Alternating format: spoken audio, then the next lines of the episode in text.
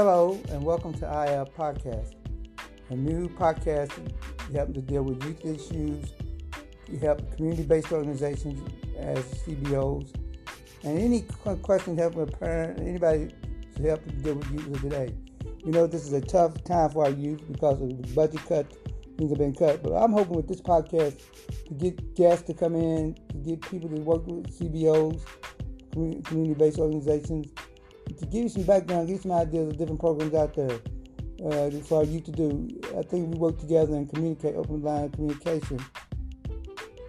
Communication is important because communication is a, is a way of giving each other help. As, as a leader of a program, it's always good to talk to someone. As one thing, I used to go to conferences and you to love being at conferences because you, you learn new ideas, and this is what this forum is: give out new ideas. To, to understand how is this going to be? So my background first, uh, I have a master's degree in psychology.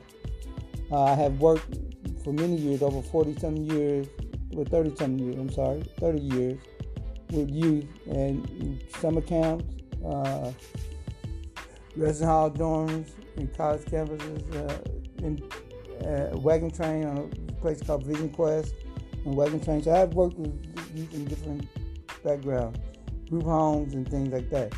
So I have an idea about some. I have an idea about how youth programs should be working and what's needed for youth today. But I'm also I have colleagues out there and former students, former campers that also give me ideas and uh, stuff to do. What is the format of this podcast? Well, the format is going to be first thing we talk about new practices who go at new ideas. And what I mean by new practices, the things that are happening, new, new ideas that people are using, maybe in a group home, they may be using a type of behavioral modification uh, technique, or in in the camps, they may be using different behavioral modification technique. So we're gonna look at the new practices out there and how to deal, get get children to talk, and some new practices that maybe community after school programs that people got that's successful, or in school programs that that they have going on supporting the school and education department. Yeah, we're going to talk about those type of programs. Also, summer camps and, and day camps and different programs like that. We're going to discuss new practices, new grants, uh, new workshops. I'm trying to give each week. I'm trying to give out uh, seminars with background information seminars and things like that. Also, with this podcast, you can call in and leave messages and things if you want. I can add you on to add you on to one of the shows. If you leave a message, this is a part of this podcast. You can leave a message. Anything. So we, we begin. A little nervous at the beginning of this thing, but we will get better as I as I do this. This has been a goal of mine to do a podcast and get people excited about things. The next thing will be answer answer questions. We have a question answer for the podcast where you can call, you can leave questions.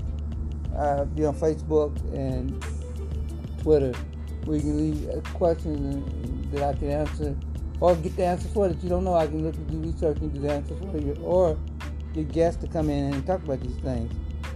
So the, the podcast will be podcast will be every two weeks. So we try to do the 15th and 30th. We got on 15th and 30th. And I'm working on the next podcast, which will be much better than this one. This will just give information about the podcast. I'm a little nervous because the first time I've done this. Then we have guest appearances. Uh, we have a guest come on.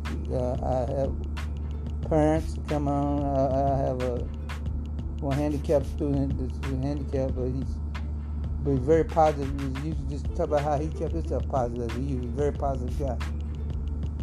Uh, then at the end of the podcast will be a thought for the day. And I remember one of the thoughts that I would use.